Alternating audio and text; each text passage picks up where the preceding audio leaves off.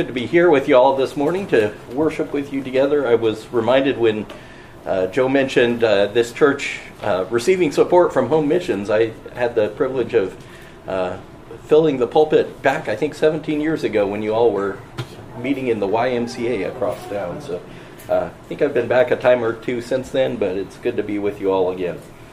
Uh, if you would open your Bibles with me, our New Testament reading will come from Galatians chapter 4. Galatians chapter 4, verses 1 through 7.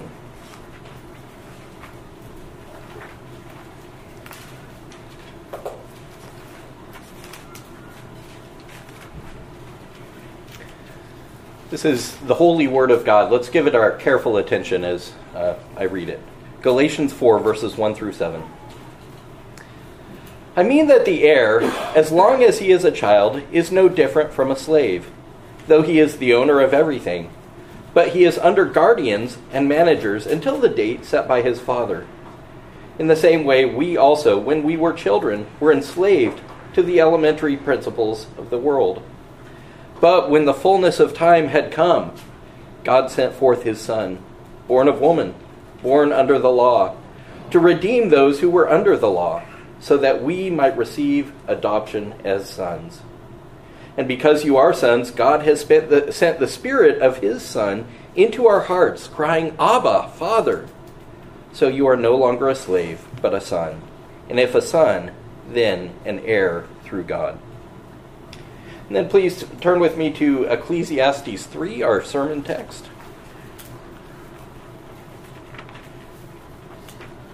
Ecclesiastes 3, and I'll be reading verses 1 through 15.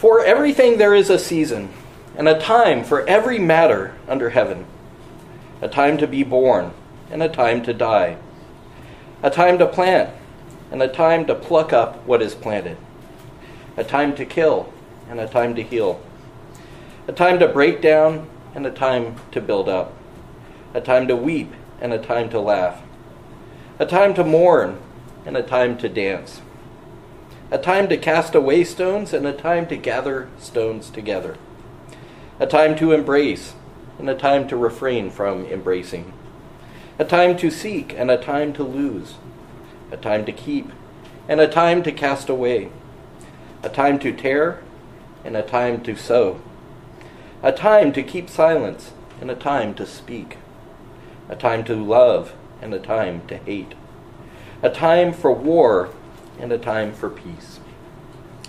What gain has the worker from his toil? I have seen the busyness that God has given to the children of man to be busy with.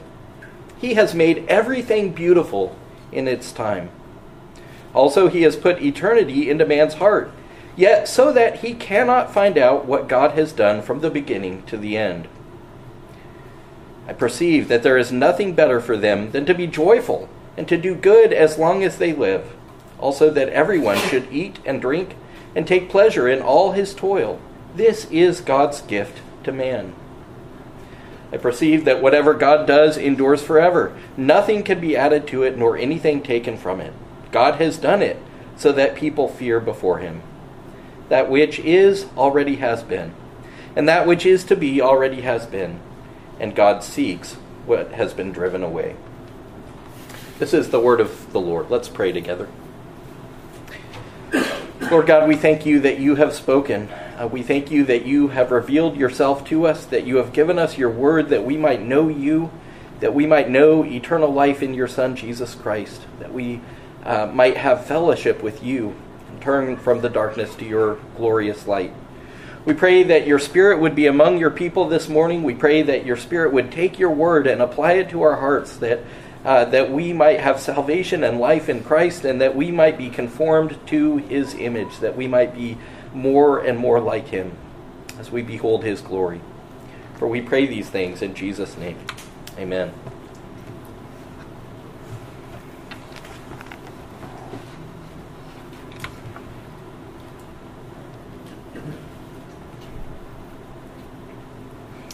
If you read through the book of Ecclesiastes, uh, you'll find that the, the first two chapters of the book are rather depressing, rather dark. But as we come to chapter 3, we, we really finally come to a breath of good news after a rather depressing start. The first part of the book, Solomon really presents up to this point the perspective of life under the sun. He takes those first two chapters, especially, to look at life lived apart from the Lord, apart from reference to God, and apart from an understanding of eternity. Life lived in the in the sense that many people today live their life, uh, materialists who believe that uh, the physical world is all that there is, uh, that what we can see, that what we can touch, that uh, what we can hold in our hands is, is all uh, that there is in reality. And there's nothing more out there. And Solomon, looking at life from that perspective, has searched for meaning and has concluded that there is none. That apart from the Lord, apart from life lived in relation to God, life is empty. It is filled with vanity and meaninglessness, like a, a breath of vapor that is here and fades away. But now, as we come to chapter 3, we see that Solomon begins to redirect our attention to a different way to understand the world, a better way to understand the world. And here we see that there is meaning and there is purpose, that mankind has been created for something more, something greater than just life in the here and now. And God has placed eternity in man's heart. And it's only as we understand that and as we understand our relationship to the Lord and what we are created for, that we've been created to have eternal fellowship with Him, that life makes sense, that life becomes filled with purpose and meaning. Now, as Solomon begins to shift into this new direction, he begins this chapter with this beautiful poem. And uh, the second part of the text that we'll be looking at, uh, verses um, 9 through 15, is really Solomon's commentary on the poem, his explanation, his unpacking of what it means. Uh, some of you in the congregation, maybe uh, especially some of the folks who are older, my age or older, may remember this poem being quoted in the movie Footloose. That was my first exposure to Ecclesiastes 3. I think the, the original version of the movie, I, I haven't even seen the new one. I don't know if they uh, use the poem in the new version, but the original version came out in 1984. And I was uh, nine years old at the time, and uh, of course, the movie is about a young teenage boy who moves with his family to the southwest somewhere, perhaps rural Texas, and out in the boonies. And the town that the family moves to is dominated by a, a church and a minister who has convinced the town council to ban any activity that he perceives might be sinful. And So, one of the things that the town council has banned is dancing. And Kevin Bacon makes the argument that uh, they want to hold a school dance, and he appears before the town council and he quotes as part of his argument uh, from Ecclesiastes 3 that there is a time to dance. It's interesting how this poem is turned up in popular culture frequently. I think it speaks to just how enduring the truth that is contained here in God's Word is. Something about this poem, these words that mankind can relate to and can say, there's truth in this.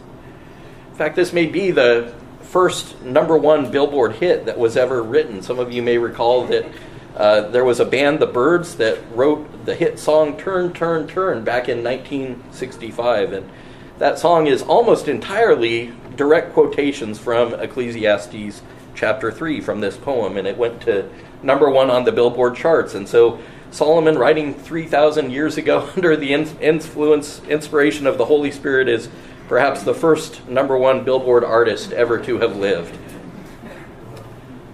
Well, the poem speaks about the totality of human life, and Solomon uses a, a technique called a merism here at the beginning when he says that there is a time to be born and a time to die. He's taking two extremes and doing so in a way that, that really covers all of the ground in between them. And so there is a time to be born and a time to die, and really what this poem is about is everything that takes place in between the, those two points in a person's life. Everything that takes place in a human being's existence. The poem itself is seven verses long. Um, seven, of course, being the number of completion or perfection in the in the Bible. I think Solomon is deliberately capturing that here. This is uh, expressing the fullness of the human experience. Seven verses, 14 couplets, 14 pair- pairings, and in each case, Solomon takes us through a different aspect of life and shows that there is a time for each of these contrasting things under heaven. Now, one of the things we want to note is that as Solomon is describing these things, none of the things that he mentions here uh, that there is a time for, none of these are inherently sinful in and of themselves. Solomon is not saying that there's, on the one hand, a time to sin, on, on the other hand, a, a time to be righteous. He is, he is not saying, you know, on the one hand, there's an appropriate time to rebel against the Lord, and an appropriate time to serve the Lord, an appropriate time to embrace wickedness, and an appropriate time to embrace righteousness. That's not what Solomon is getting at at all here. Of course, some of these things could be sinful, and in fact, probably all of them could be sinful in how we carry them out. For instance, as we think of a time for war, there are right reasons and wrong reasons why a nation might go to war. Uh, those of you who have served in the military have studied these things, at, at, least to some extent, the idea of just war theory. When is war justified? When it is not. We think about that in terms of a time to kill and a time to heal as well. There are just and right times, uh, Scripture teaches us, when it is appropriate to take human lives. And yet we are commanded, Thou shalt not murder. There's a wrong time. so none of these are inherently sinful but they can be sinful if we do them at the wrong time or in the wrong way. And of course, who establishes that? Well, what we see is that Solomon is getting at in this poem the idea that it is the Lord who establishes the right times. It is the Lord who establishes when the time to be born is, and when the time to plant comes, and when the time to pluck up what is planted, and so on. And there are several different ways that the Lord uh, establishes these things, a couple of different senses in which we can think about the Lord establishing the right time for these things. Uh, first, we might think about God's sovereign rule over his creation. We understand, of course, that God has sovereignly ordained everything that comes to pass. And so, everything that happens in creation, God has planned it. God has laid out all of the times for everything that takes place in our lives. Uh, turn with me over to Psalm 139. Psalm 139 really lays this out beautifully, especially at the end. I'm going to read uh, the first 16 verses of Psalm 139. David writes, O Lord, you have searched me and know me. You know when I sit down and when I rise up. You discern my thoughts from afar. You search out my path and my lying down and are acquainted with all my ways. Even before a word is on my tongue, behold, O Lord, you know it altogether. You hem me in behind and before, and lay your hand upon me. Such knowledge is too wonderful for me. It is high, I cannot attain it. Where shall I go from your spirit, or where shall I flee from your presence? If I ascend to heaven, you are there. If I make my bed in Sheol, you are there. If I take the wings of the morning and dwell in the uttermost parts of the sea, even there your hand shall lead me, and your right hand shall hold me. If I say, Surely darkness shall cover me, and the light about me be night, even the darkness is not dark to you. The night is bright as the day, the darkness is light with you. For you formed my inward parts, you knitted me together in my mother's womb. I praise you, for I am fearfully and wonderfully made. Wonderful are your works. My soul knows it very well was my frame was not hidden from you when I was being made in secret, intricately woven in the depths of the earth. Your eyes saw my unformed substance. In your book were written, every one of them, the days that were formed for me, when as yet there was none of them. Notice that last verse there, especially. David, as he's composing the psalm, recognizes that every step he was going to take in his life, every experience that he would have, the Lord had planned it all ahead of time. God sovereignly knew the times that were coming in each moment of David's life. God had planned the time for David to be born. God had planned ahead of time the time when David would die. God sovereignly planned each of these things the moment of David's birth, the moment of his death. And he knows these things for each one of us. For each one of us, he has planned these things. He knows the date of our birth. He knew it long before it ever happened. And He knows for each one of us the date when we will pass into the grave. In fact, in Ecclesiastes 8, Solomon comes back and he makes the case that the date of our death is fixed, that ultimately there is nothing that we can do to change it. That when the day that God has appointed comes, that will be the end of our mortal life here on earth. Now, that's not to say that we ought to just do ever, whatever we want and not take any safety precautions. God often works through means, and it may well be our own stupidity that God uses as the means to take us from this earth. So we don't just take a fatalistic approach and throw our hands in the air and say, you know, whatever is going to happen is going to happen, and uh, doesn't matter what we do, because God works through means.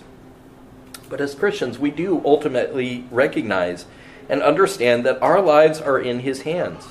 And the Lord has established when we will be born and when we will die, and in between, He has established the times for each activity in our lives.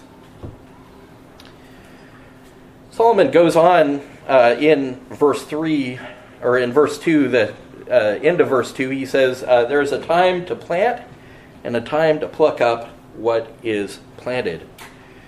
I uh, remember moving to Texas uh, about 17 years ago now, uh, coming across winter crops. That was something I grew up in in the north in Washington State, and then went to seminary in Massachusetts. We didn't plant things in the winter, but uh, driving over here uh, today, this morning, I, I, saw several fields that were freshly plowed, and uh, winter wheat had had just been planted. And so, there's uh, different times to plant here in Texas than there are in other parts of the country. Of the country.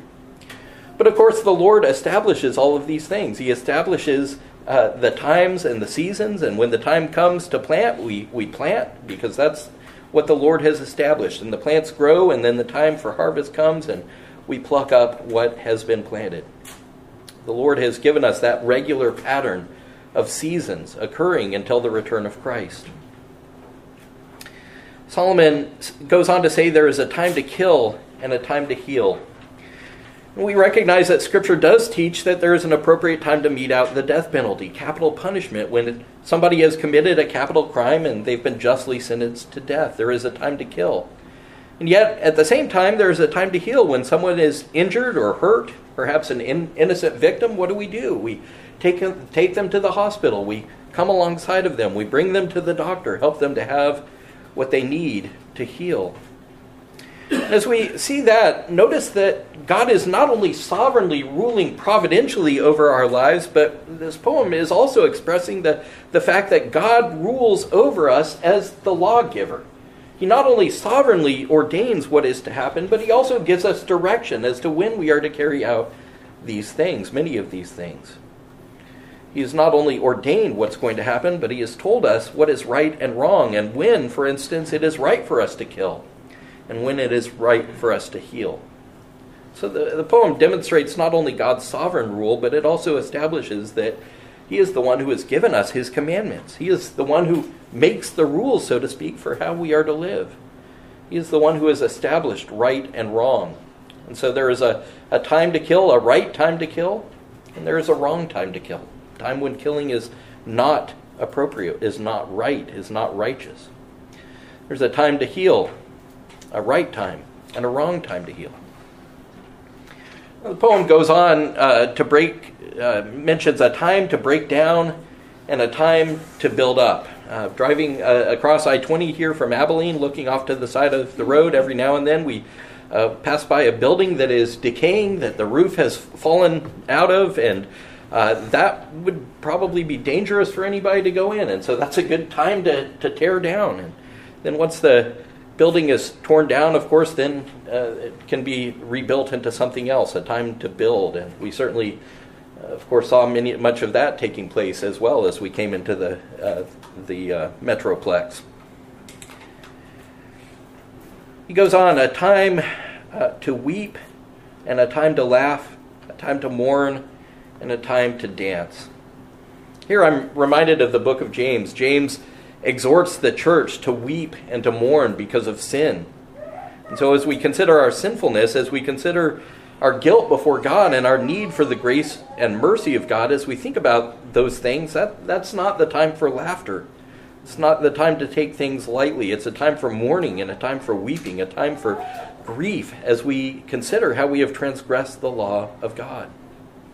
But then, as we think about what Christ has done for us, how he has come and laid down his life so that we can receive forgiveness and mercy from God, that as we dwell upon what God has done to rectify that situation, as we think about our salvation, that is a time of laughter and a time of rejoicing, a time to dance as we ponder the grace that we have in Christ.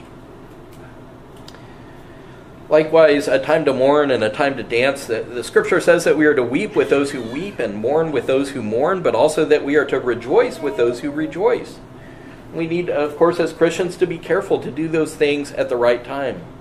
When a family among us is suffering, when a family is hurting, uh, we don't dance, we don't throw a party. We uh, should come alongside of them and weep with them and mourn with them. But when a family is blessed by God and they are rejoicing, then we rejoice with them. That's the time to party and celebrate.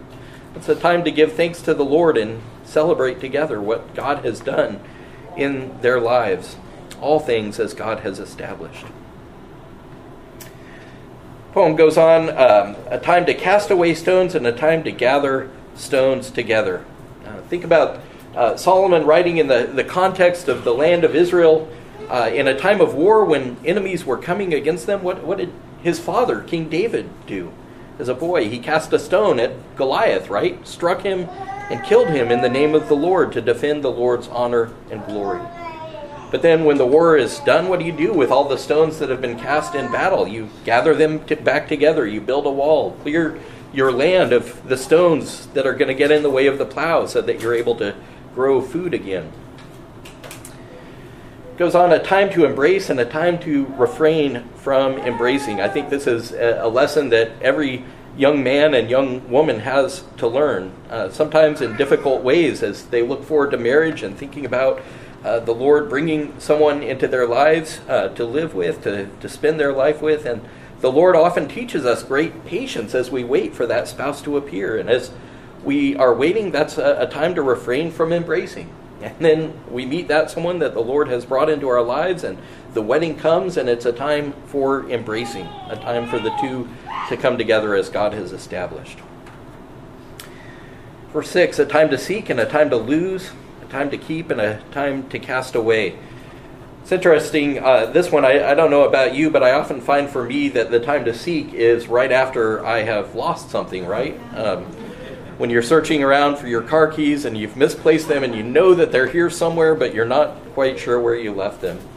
Uh, but this, this one's clarified by what comes immediately after a time to keep and a time to cast away. Uh, I think it's interesting what Solomon is talking about here. The losing here is not an accidental losing, it's not misplacing of something, but rather a deliberate getting rid of something. A time to go through our garage and get rid of the things that have been sitting there for 20 years that we really haven't needed for the last 20 years and probably won't anytime soon. I think it speaks to the enduring wisdom that God gave Solomon, that even Solomon, writing 3,000 years ago, experienced that sense of there's a need to get rid of things, a time to keep, and a time to cast away. There's a time to tear and a time to sow. In the ancient world, of course, a time to tear would be a time of mourning. When the mourning and grief and, and loss, when somebody has died, what did people do? They would rend their garments and put on sackcloth and ashes. But then, when the time of grief has ended, it's time to sew. Uh, you could take those garments and sew them back up so that they'll be useful again, or sew a new outfit so that you have something to wear other than sackcloth goes on a time to uh, keep silence and a time to speak. And again, the Epistle of James, I think, speaks very wisely about this. James speaks about how we are to use our tongues in the right way, and there's a right way and a wrong way for believers to speak. The time to speak is when we are speaking out of love, speaking out of humility, speaking to build one another up, speaking to edify one another. When we can't do that, uh, if we aren't speaking out of love, uh, well, as our, our mothers told us, it's better to say nothing at all. It's time to keep silent. It's time to not use our mouths, our tongues in an inappropriate way, in an ungodly way, in a sinful way. Moving into verse 8, there's a time to love and a time to hate. Solomon in Proverbs 8:13 writes that the fear of the Lord is the hatred of evil. The fear of the Lord is the hatred of evil. And so there are appropriate things for believers to hate, Christians to hate. We are to hate evil. We are to hate things that are an abomination to the Lord. And yet we are to love. We are to love Christ. We are to love one another. We are to love our neighbor as ourselves, even those neighbors who commit those sinful things, those deeds that we are to hate. We are to love the neighbor. And so there's a right way and a wrong way to do both of these things a right time and a wrong time. And so it ends uh, with the, the last line in verse 8 a time for war and a time for peace.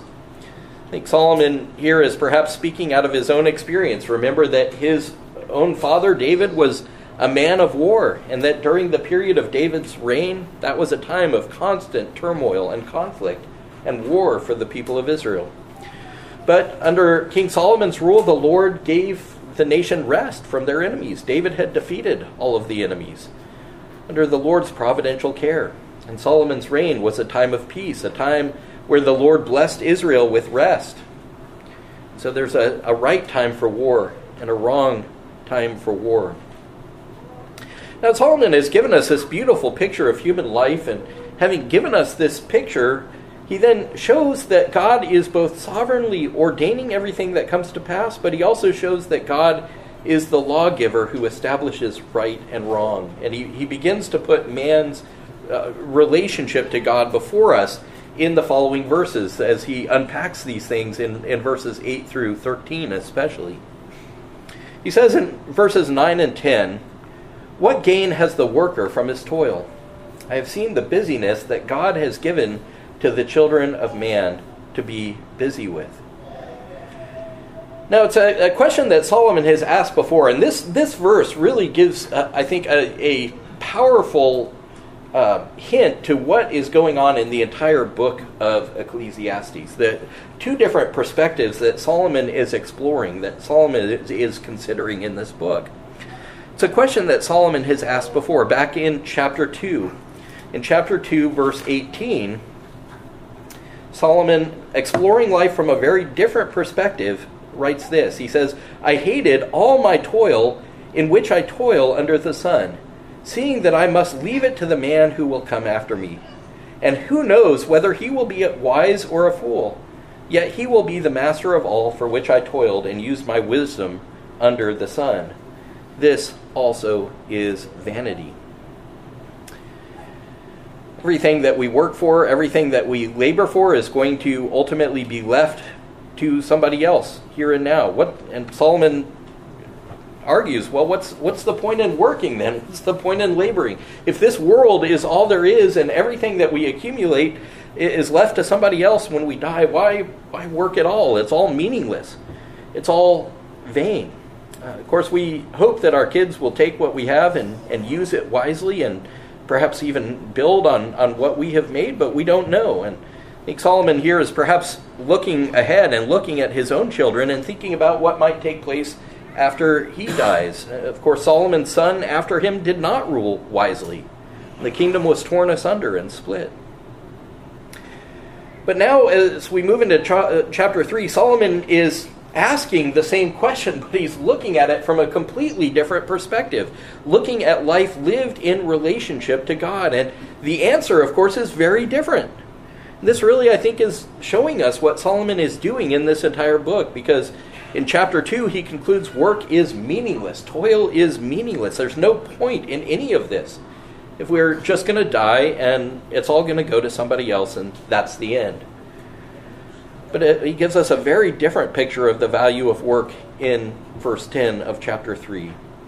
Here he says, I have seen the busyness that God has given to the children of man to be busy with. And then he goes on in verse 11 with these words. He says, He has made everything beautiful in its time. He has made everything beautiful in its time. Complete contrast, complete difference to the vanity of life and the emptiness of life lived apart from relation to the Lord. Apart from God, there's vanity, there's emptiness, but life lived in relation to God, there's beauty. Everything is beautiful in, in its time. If we understand that God has given us this work to do, He's given us this toil to be busy with, and it becomes a beautiful thing, a wonderful thing. Uh, work takes on meaning, uh, it takes on value when we are working for the glory of God. In God's plan and God's sovereign will, when we do the right things at the right time, God takes that and turns it into something beautiful, something wonderful. Now we're going to come back to that thought in just a minute, but notice what Solomon says next. Uh, he goes on to uh, really, uh, think, say something that's that's key and fundamental for understanding this book. He says, also, He, God, has put eternity into man's heart, yet so that he cannot find out what God has done from the beginning to the end. And here really is the heart of the reason that life apart from God is empty and is meaningless. We, we have within us, as, as creatures created in the image of God, we have a deep sense within us that God has placed us here. That we have been made for something more, that we've been made for something eternal. That this world is not all that there is. Uh, Philip Breen, in his commentary on Ecclesiastes, draws together a bunch of quotes from C.S. Lewis that I, I think are really good. I'm, I'm going to read a few of them here. He says, No one has ever explained the implications of our longing for eternity better than C.S. Lewis, who said this. So this is C.S. Lewis. If I find in myself a desire which no experience in this world can satisfy, the most probable explanation is that I was made for another world.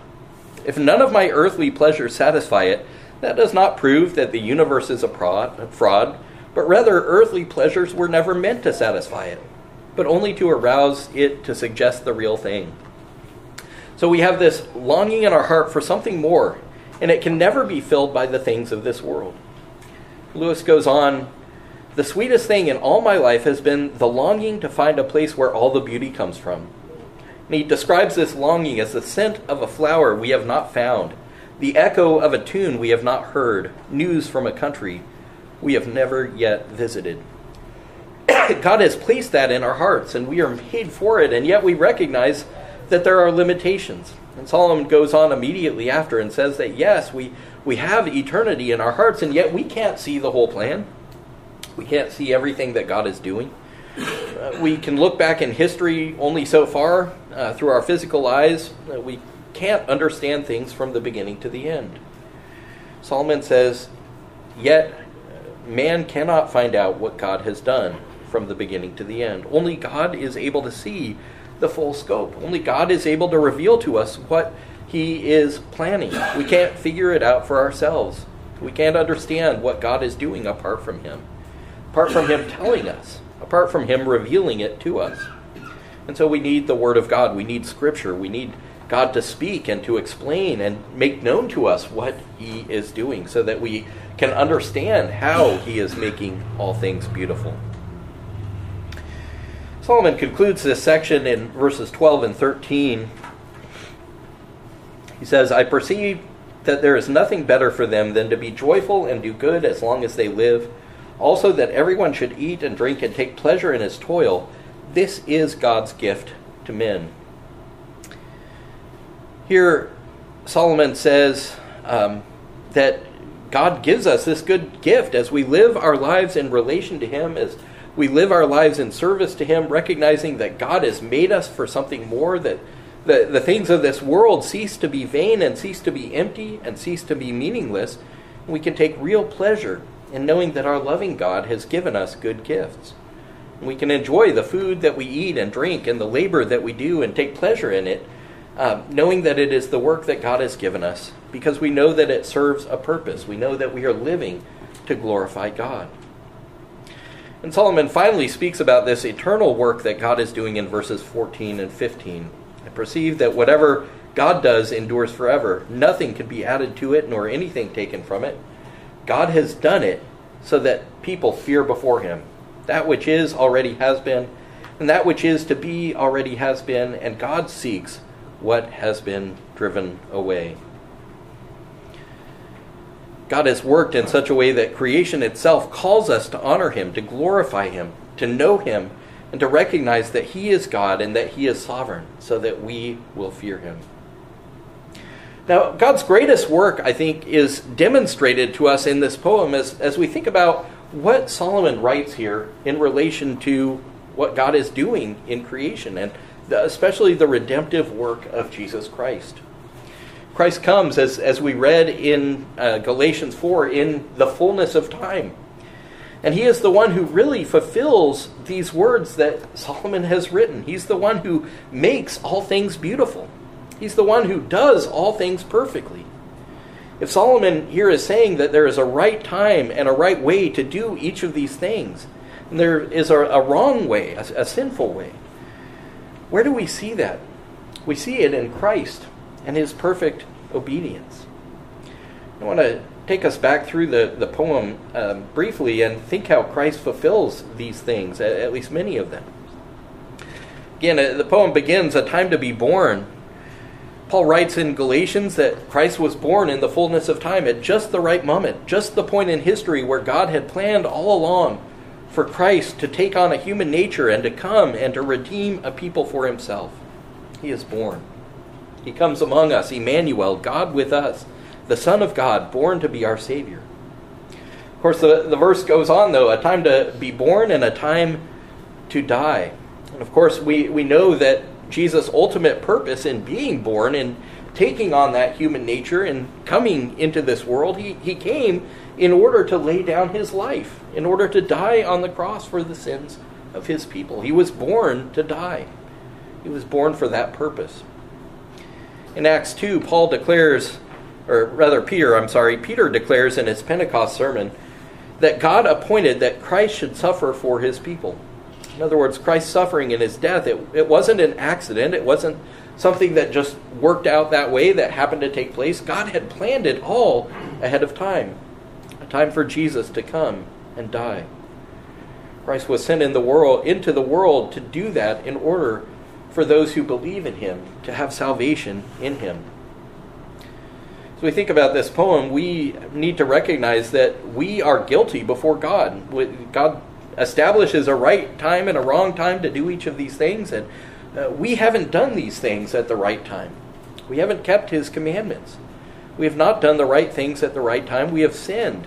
We need Christ to come and die for us so that our sins might be forgiven The promise is that Christ will bring us back into right relationship with God so that not only might we have eternity in our hearts, but that we might dwell with Him for eternity. Think of Jesus in the, the second part of verse 2 a time to plant and a time to pluck up what is planted. And here I'm reminded of a number of the parables that Jesus taught. Think of the parable of the sower, Jesus describes his own work as, as the work of planting, of sowing the seed, the word of God being sown. And what happens when it falls on the right soil? When the soil receives it, it grows up into a great harvest. Jesus is at work even now planting his word, sowing. But of course, there is a time when he will come again, and what is planted is plucked up. We see his second coming described as a harvest, the harvest of his elect being gathered into the barn.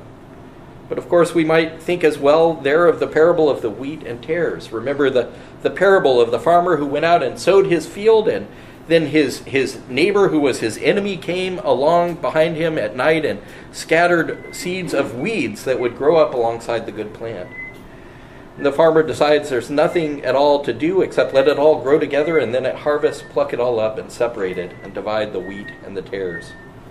And so when Christ comes again, we see that great harvest, but it is a harvest not only of redemption for the elect entering into eternal glory, but it is a harvest of judgment as well. And the parable describes the tares as being cast into the fire. Similar vein in verse 3 a time to kill and a time to heal. We certainly see healing in Jesus' life. Uh, his ministry was a ministry of preaching, but it was also a ministry of miraculous healing. His words were often accompanied by signs and wonders. All of the sick and the infirm who were brought into his presence were healed by him. And yet, even for Christ, there is a time to kill as well. Thinking about that day of judgment when he returns again, Scripture speaks of those who are to be judged and condemned as experiencing the second death. There's an interesting passage as well. I'm going to turn briefly to 2 Thessalonians chapter 2, verse 8. If uh, you have questions about who this passage is talking about, I'll let you talk to your pastors after the, the service. This is the passage concerning the man of lawlessness, and I'm not going to get into different understandings of who this guy is. Uh, but notice what it says in verse 8. And then the lawless one will be revealed, whom the Lord Jesus will kill with the breath of his coming and bring to nothing by the appearance of his coming. I think it's just interesting, especially in light of this poem, that this, uh, this um, passage speaks explicitly of, of Jesus killing the man of lawlessness at his coming when he returns for his church. I'm not going to go through the entirety of the poem, the entirety of the list. I think we could apply each one of these in different ways to Jesus' work and ministry, and we see how he does all things beautifully, all things perfectly, at just the right time, in just the right way. But I want to uh, take down to the last three lines, uh, the last three lines starting in 7b. A time to keep silence and a time to speak. Uh, of course, Jesus spoke many times throughout his ministry. His ministry was primarily a speaking ministry. He came preaching the word, revealing the Father to us. He spoke and gave us the very word of God. There, yet there was also a time when Jesus kept silent as he was on trial before Pilate, like a sheep is silent before its shearers. Jesus, in humility, did not open his mouth to defend himself. He did not open his mouth to condemn what was being done or to argue for his own release. He willingly and silently suffered the shame and the scorn and the humiliation and the physical punishment of the cross, keeping his mouth silent, suffering and dying for his people. Verse 8 goes on a time to love and a time to hate. And we see that in Jesus' life as well. Thinking again earlier of that verse that uh, I mentioned, Proverbs 8 13, uh, the fear of the Lord is the hatred of evil we see in Jesus' life that he did hate evil with a holy hatred. Think of him overturning the temple, the tables uh, in the temple of the money changers, and Jesus being filled with a, a righteous anger for how his father's house was being misused. Think of Jesus calling people to repentance and to turn away from their sin and being grieved by the, the rebellion of Jerusalem, for instance. Yet we see that his life is a ministry of love for his people. Greater love has no man than this, that he should lay down his life for his friends. Jesus comes out of love for us, desiring to serve rather than to be served, and giving himself as a sacrifice for our sin. And the poem ends, concludes a time for war and a time for peace. Scripture speaks about Jesus in both of these terms. The Son of God coming forth to wage a war, the mighty warrior who has stretched out his right arm of salvation. The Psalms especially speak of Jesus frequently in these sorts of terms. On the cross, a war is fought. Paul in Colossians 1 speaks of Jesus disarming the rulers and the principalities. In other words, by laying down his life on the cross, he has conquered and has defeated uh, his and our enemies. He's defeated Satan and his minions. He has defeated all of the forces of the world that wage war on our souls.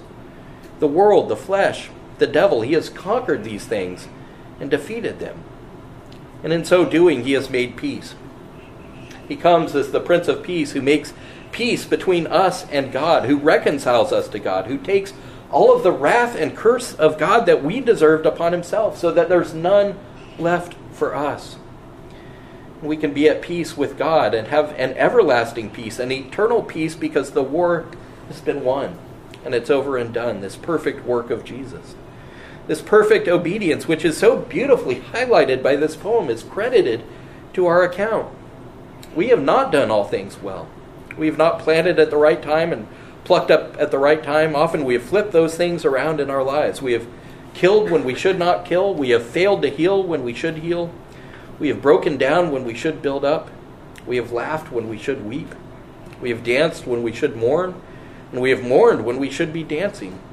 We have not done all things well. We have not done all things beautifully and perfectly. But in Christ, as we come to him by faith, God takes Jesus' righteousness and he gives it to us, and we are clothed in his obedience, and it is credited to our account.